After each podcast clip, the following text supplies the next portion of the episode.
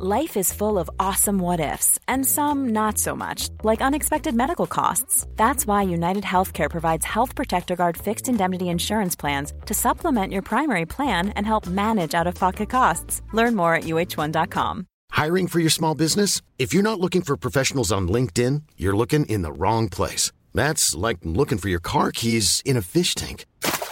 LinkedIn helps you hire professionals you can't find anywhere else, even those who aren't actively searching for a new job but might be open to the perfect role. In a given month, over 70% of LinkedIn users don't even visit other leading job sites. So start looking in the right place. With LinkedIn, you can hire professionals like a professional. Post your free job on linkedin.com/people today.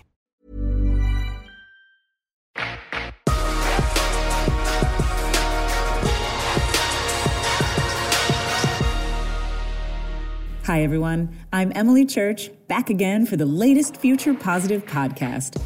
If you've been listening to our first episodes, then you know that each time we speak to some of the visionaries that have set their sights making the future we've seen in movies a reality within our lifetime. Today, XPRIZE founder Peter Diamandis is joined by two of the world's greatest entrepreneurs, both who are now working on medical revolutions that have the potential to solve issues ranging from Alzheimer's and diabetes to organ failure. Our guests are Dean Kamen, engineer, innovator, founder of First Robotics, and famously known for creating the Segway. Dean is joined by entrepreneur Martine Rothblatt, who co-founded satellite radio Sirius XM before turning her attention to the medical world and is now exploring 3D printing of human tissue. So strap in and get ready for the latest episode of the XPRIZE Future Positive Podcast. My first introduction, an American lawyer, an author, an entrepreneur, a founder, the chairwoman on the board of United Therapeutics, former CEO of Geostar, creator of Sirius XM satellite radio, helicopter pilot, G6 pilot, a woman working on her sixth moonshot. Please welcome to the stage Dr. Martine Rothblatt. Now, another friend, a man who is, one of the most extraordinary engineers and inventors with over 1,000 patents to his name, the founder of some of the most important organizations, most importantly, FIRST, which is powering our young innovators camp here, the creator of the Infusion Pump, the iBot, the Slingshot, the Segway, and so much more, recognized by a half dozen presidents. Please welcome one of our trustees, a dear friend, Dean Kamen. Here's my challenge. I'm going to let you guys chat for a bit, and then I want to invite the crowd to jump in. Awesome. Good? Thanks, Peter. Beautiful. Well, Dean, it's an amazing pleasure to be here with you and with the iBot. The iBot is such an amazing invention. Could you share with us a little bit about what you expect to occur between your invention of the Luke Arm and the iBot at the upcoming Tokyo Olympics? So, we've had a very good year. We've also had so many people ask us to help make sure that the public understands that you may have a physical disability in terms of getting around, but what most people don't understand is that's only a small part of the problem for people that can no longer walk. Yes, we supply mobility and independence, and yes, a curb is no longer like the bars on a cell, and a stair isn't a set of stairs is no longer a parallel universe. But by being able to stand up, we also give people back dignity. And the folks have now said to us, between our prosthetic arm and this device, we are in the process of possibly opening the next Olympics by having somebody climb in that Olympic stadium in one of these devices and with that arm light the torch, which I think could be a very nice thing. Dean epitomizes, to me and I think to the entire world, the mantra for all of the coolest inventions of the 21st century, which is that biology is technology. And one of the really great questions that was asked during the previous session was that what are we doing to, support our squishy bodies going into space?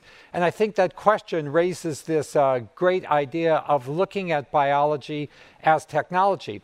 Now, a squishy body is made of water, and Peter just mentioned that, you know, the whole planet's made of water. We're water people. The salinity of our bodies is exactly the same salinity as the oceans. So there's a oneness. And what does water need to do? It needs to be pumped. For all of the 20th century and up until now, there was only one very basic way of pumping fluids that made it very difficult to integrate pumps with the human body. But starting a few years ago, Dean invented a revolutionary new pump. It's the first new pump that has literally been invented in over a century. It is as accurate as the body constantly squirts its enzymes and hormones and all the different things that we need, the endocrines need to make a body operate. This pump can do. And maybe, Dean, if you could share a little bit with us the breakthrough, the conceptual breakthrough that let you come up with acoustic volume sensing, merging the worlds of sound and the worlds of liquid to come up with biology as technology. Thank you for that. Martine is holding a little device. I didn't know she'd want the public to see it yet. We're expecting the FDA to bless this thing very soon in its newest form. They blessed a simpler version of it a few months ago. But that device is essentially solid state. It has no motors, no gears, no transmissions. I call it the Tesla of pumps. It has a couple of little nitinol actuators that can move tens of nanoliters. That's a thousandth of a thousandth of a thousandth of a liter, plus or minus a couple of % accuracy. And at those very high accuracies, it's a closed-loop control system that you can put very concentrated drugs or hormones or other things, as Martine pointed out, and still make it small enough to wear it like a patch. 40 years ago, I made the first insulin pumps, and they have motors and gears. And today, 40 years later, most of the companies that make stuff for delivering drugs essentially use that technology. It hasn't changed. This device has the capability to do that, as, again, Martine said, because at those scales, you can't measure accurately by weighing something. That's a thousandth of a millionth of a gram. You can't do it, especially on a moving body. But we use the fundamental laws of physics, a Helmholtz oscillator, and PV equals nRT. And for anybody that wants to know, we'll talk about it later. But basically, we send an acoustic signature across the volume that has these critical delivery elements in the case remodulin. And by looking at the differences in acoustic signature coming off this tuned cavity, we can measure one part or a couple of parts in a billion, the volume, and then the actuator just proceeds to deliver it according to whatever schedule we put into the software. And we've now proven it out. And as I said, we have approval from it in this format, but we're making a new, simpler to use device that I hope we will deliver an approved product in scale to you in the next few months. Now, Dean, one of the largest healthcare problems that we face, not only in the United States, but increasingly throughout the world, is diabetes. And many people worry that diabetes is actually going to gobble up a significant portion of our entire healthcare budget. I know that DECA and Lilly have been working together with this device to literally transform the entire, not only the treatment of diabetes, but also the economics. And a lot of cool invention right now is going on how can we get all of this enormous waste out of the healthcare system. And people are inventing new apps that will allow patients and people to keep control over their medical records. People will be able to access their medical, to allow other pharmaceutical companies to access anonymized forms of their medical records, to mine all of this vast biomedical data for new breakthroughs. But maybe if you could talk a little bit about how you envision this tiny, tiny pump that your brilliantly creative mind merged, you know, Helmholtz and pressure equations to come up with how can this transform diabetes from something that right now costs, you know, tens of thousands of dollars per person to treat to something that could cost literally just tens of dollars per patient to treat? Well, since it's solid state and it doesn't have expensive motors and gearboxes and all that, we can make those in very large volumes, and it's small enough and lightweight enough that you can wear it like a patch. But it already has a bunch of different radios in it. It will talk to your phone, it will talk to the cloud, and it will talk to a CGM, a continuous glucose monitor that a patient can wear, so that it can, in real time, import information about what your current state is in terms of your blood glucose, and modify the control algorithm to optimize. And particularly for kids, you know, that 5-year-old little kid goes to the birthday party and wants some of the ice cream cake like every other little kid. And right now, unless they adjust the rate at which their pumps are delivering, or take shots that have been properly determined to be the right amount based on how much sugar they're going to take in, that's a hard thing to ask a kid to do.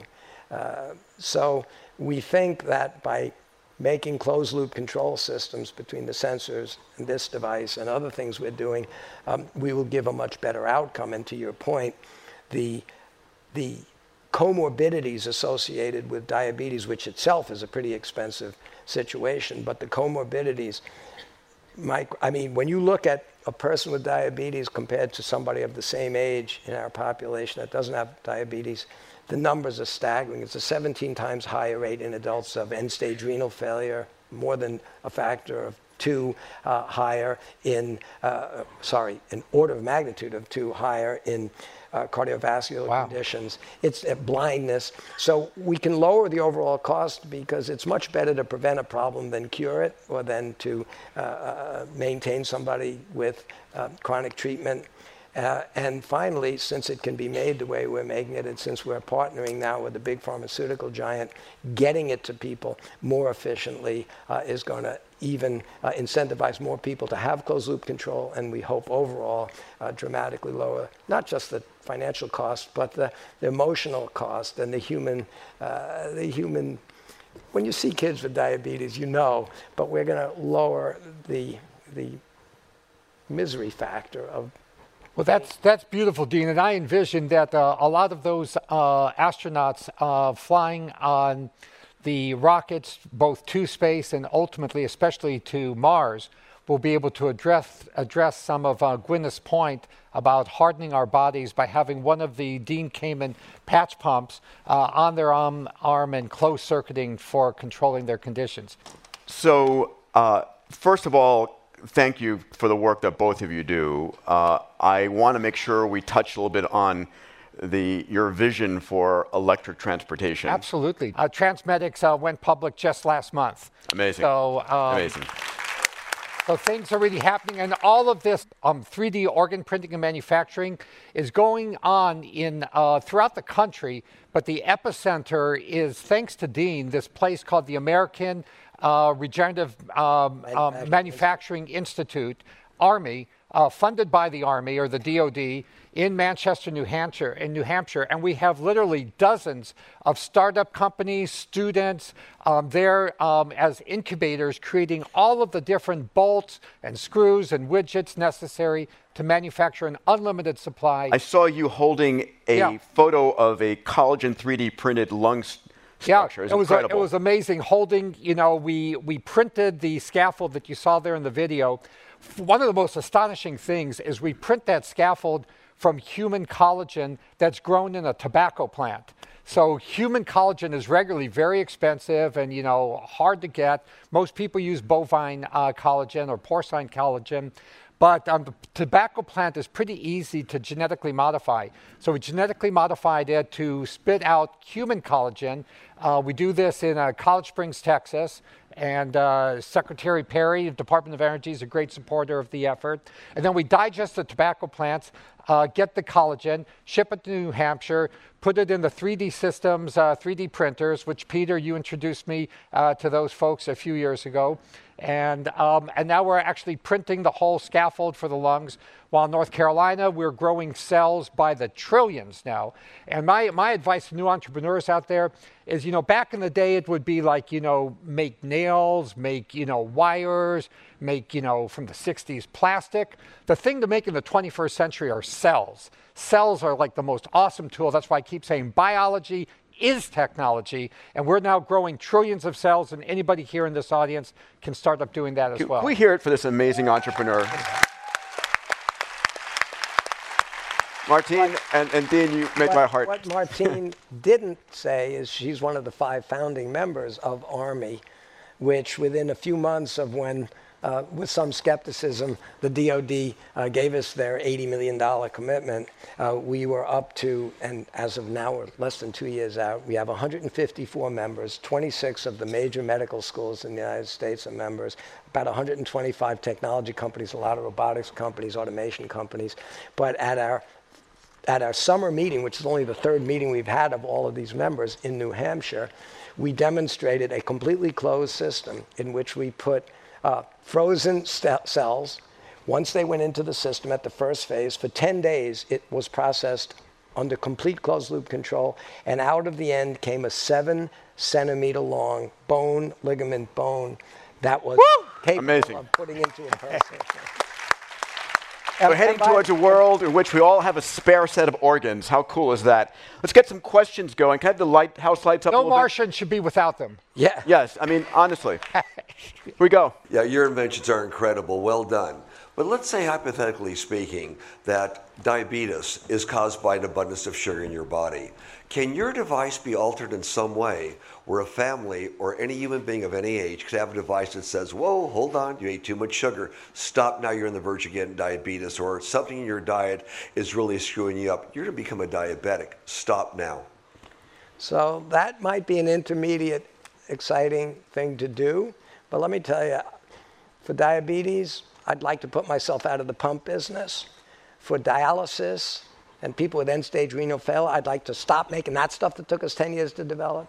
For people that might have a broken spinal column, you know, they don't have neurons that are working anymore to move. I'd like to put myself out of the iBot business. And working with Martine and now ARMI, if we can make cells that are beta cells, islet cells, we can make a whole pancreas for that kid that might have developed or will soon develop diabetes. We'll just give them a pancreas. No more pumps. You'd rather cure this problem than chronically treat it. We'd like to grow kidneys and eliminate the need for dialysis. We'd like to grow the ability to make the whole neural network of the body replaceable when there's damage. The bottom line of all that we're doing, look, we now have a healthcare system which basically is chronic care. It's the worst possible, it's the most expensive, and it's the least desirable. At the rate innovation will keep going, I hope, because there's some real leaders, you're looking at 2 of them, nothing's going to stop innovation. People have tried, believe it or not. I think inertia of society and unintended consequences, we try to make little steps, frankly, like the one you're talking about. If you understand that the rate of innovation is going to keep accelerating, and people and companies and governments have to understand you only have 1 of 2 choices. You can be on that bus of innovation, or you're going to be under it. And I think we should stay ahead of all of these issues and think big. And I think from here on in, instead of thinking about how to treat a condition, we should think about how to eliminate it.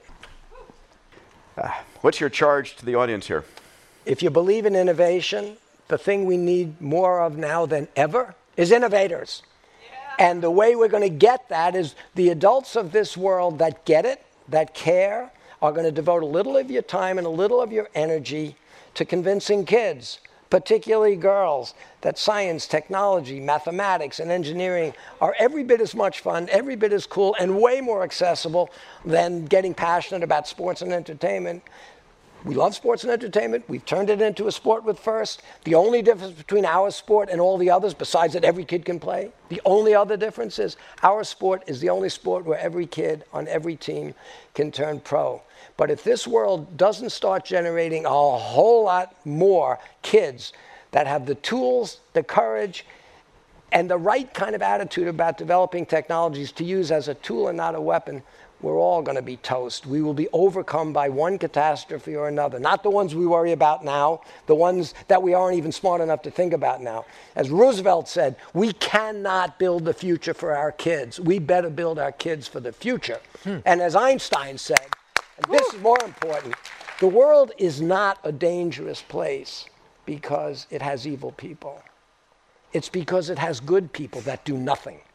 And we got to stop that. And we got to show real leadership. And we got to create a generation of kids around this planet that know how to communicate, cooperate, and solve their problems together instead of learning by tradition how to keep imposing the same self-inflicted wounds as they've done for 2,000 years. Those days have to end.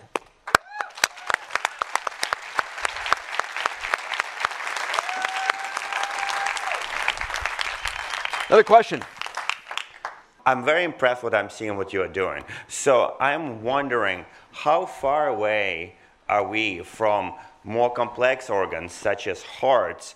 And what are some of the things people maybe in this room can do to accelerate that? So you probably have seen the videos of the Israeli group, which has already successfully grown a small rodent heart. So the proof of concept is there. I don't think that there's any limitation other than the engineering challenges in scale-up to being able to grow a more complex organ like a human heart. In addition, another whole avenue which is possible is to grow human hearts within pigs. Pigs have been exploited from time immemorial. Americans alone eat over 100 million pigs a year.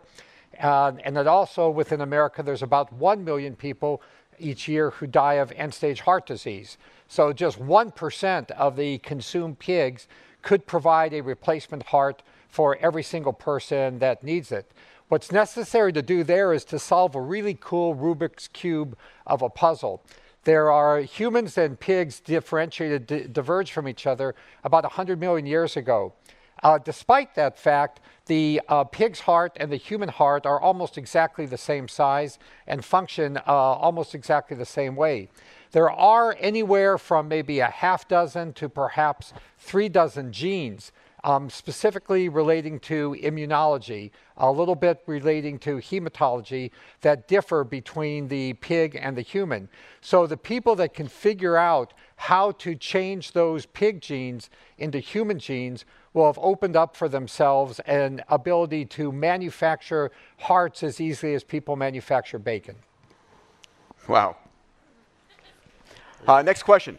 If we do a better and better job at eliminating diabetes or vascular disease or cancer, we're just going to live longer. But unless we knock out Alzheimer's and related dementias, it takes people down, and they'll just be taken down for decades and decades. So how would each of you solve for Alzheimer's disease? So the first thing I'll tell you is I'm not a microbiologist or organic chemist, but I've been talking to a lot of those folks, and it is staggering how much and the rate at which they're learning, but how much they already know. And sadly, I think a lot of the last couple of decades of trying to essentially treat the disease, they've looked over the decades now, since Alzheimer named it, which is what, or discovered, that's why they call it that. They decide, oh, there's serum amyloid, there's stuff in the brain, let's figure out how to chelate it out. Every single drug that's been introduced to try to do that, in either stage 2 or stage, you know, has failed.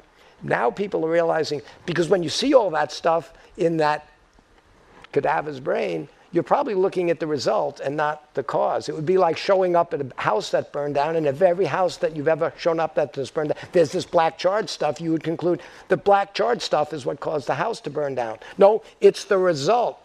So there are now credible groups that are saying, we know what the cause is, and let's stop looking at the effect. Let's not worry about chelating out of the brain that's got these things.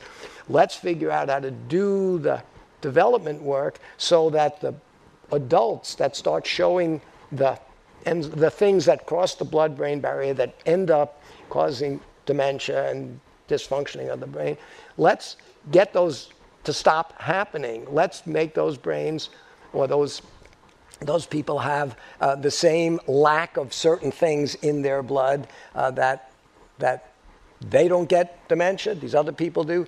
Let's figure out how to prevent it, not cure it, not treat it, let's prevent it. And that is happening. And these people in Washington that are all worried about 20 years from today, we're going to be bankrupted by everybody having Alzheimer's, remind me of the same cynics that probably in the 1920s, after we invented iron lungs to keep people with polio, I was saying, but every year millions of people get polio in the next 20 or 30 years, we're going to bankrupt the country because everybody's either going to be in an iron lung, which nobody wanted to be in, or they're going to be treating people in iron lungs because that, you took 4 people. None of those people sat around in the 1920s and said, yeah, no, this was a stepping stone. We're keeping on. But you see, there'll be this guy, Jonas Salk, in about 20 years. He'll figure out how snatchers can do this, and we'll eliminate this disease for $2 per person. You've got to stop thinking about the never-ending doom and gloom of how bad things will get if we stop innovation where it is today and extrapolate forward. Let's extrapolate forward how we're one by one going to take on these big challenges. That's what XPRIZE is about, and eliminate the goddamn problem. And we're going to do that with Alzheimer's. So building on that idea, I'll share with you my own outside of the box preferred approach or preferred paradigm for addressing Alzheimer's. It falls under the rubric of what I think is one of the most exciting areas of 21st century innovation. It's called bioelectronic medicine. And this is taking advantage of the fact that the human nervous system touches every single cell in your entire body. But in fact, we're really hugely ignorant about the human nervous system. We've cracked the human genome, but nobody has tried to crack or hack all of the different waveforms and signals and amplitudes and frequencies of the human nervous system. Yet we continually send signals up and down the brain throughout the body. Recently, a company that I just started called String, based on the discoveries of Kevin Tracey, Chief Medical Officer of Northwell and kind of the father of bioelectronic medicine, has been developing a headset just like a Beats music headset that you put over your ears. Now, the reason for that, the largest nerve in the human body, and in fact, you could say the entire human body is parasitic in service of this one nerve, is called the vagus nerve. It wraps around your heart, it wraps around your lungs, it wraps around your gut. It comes all the way up into your brain, through ultimately to your hippocampus, and we are built around the vagus nerve. It's been largely ignored. But recently, people like Dr. Tracy have shown that with a tiny bioelectronic implant, a little bit larger than a large grain of rice, put on this vagus nerve, that he can control Crohn's disease as good or better than with these very, very expensive, tens of thousands of dollars a year, tumor necrosis factor antagonists and other expensive biologic drugs, just with a little electrical signal that's going into the vagus nerve. Now, the vagus nerve, nature was awesome for us because it brought the vagus nerve out of the body, out to the skin in only two places, in the cymba conchae, or the inner loop of the left ear, and the cymba conchae of the right ear. So by putting an electrode at these little places on your ear, you can address a vast number of medical conditions. One of the things that's been shown that vagal nerve stimulation does is it rebalances the parasympathetic nervous system and the sympathetic nervous system. Now, the sympathetic nervous system is our fight or flight. It's an overstressed reaction that some researchers believe, in fact, gives rise to Alzheimer's, because the older you get, what happens is the sympathetic nervous system becomes more potent than the parasympathetic. The parasympathetic, I think of that as kind of, pause, rest, zen, but that gets lower and lower as we get older. So it may be that this black char from the amyloid plaque that we see is just the result of an extended decade after decade overstressing of the sympathetic nervous system that can be completely 180'd around just with a few minutes each day of a little electrical nervous stimulation through the ears. One of you guys out there are going to invent that, and it will work. There will be a different signal and a different waveform for Alzheimer's, another one for insomnia, another one for depression, for heart disease, lung disease. The ears will turn out, I believe, in the bioelectronic paradigm to be the pathway to our health and the pathway for dozens of breakthrough innovative inventions. Amazing. Amazing. Hey, Martine, what did you get your doctorate in? Medical ethics. In ethics, medical ethics, amazing. Guys, thank you so much for your inspiration. Dean Kamen, Martine Rothblatt, two amazing innovators. Hey everyone, thanks for listening today. And next time, acclaimed author Kim Stanley Robinson, known for his scientifically backed approach to science fiction, talks with XPRIZE's own Peter Diamandis about the role of AI and quantum computing in advancing humanity's goals.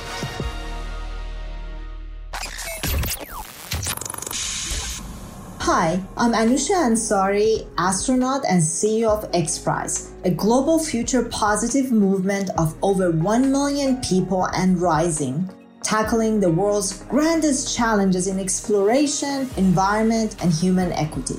We'd love for you to join us. Check us out on your favorite socials and find out how you can support, sign up, or join a team at xprize.org.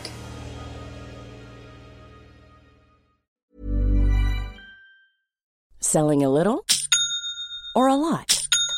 Shopify helps you do your thing however you cha-ching. Shopify is the global commerce platform that helps you sell at every stage of your business. From the launch your online shop stage to the first real-life store stage, all the way to the did we just hit a million orders stage. Shopify is there to help you grow. Shopify helps you turn browsers into buyers with the internet's best converting checkout. 36% better on average compared to other leading commerce platforms. Because businesses that grow, grow with Shopify. Get a $1 per month trial period at shopify.com/work. Shopify.com/work.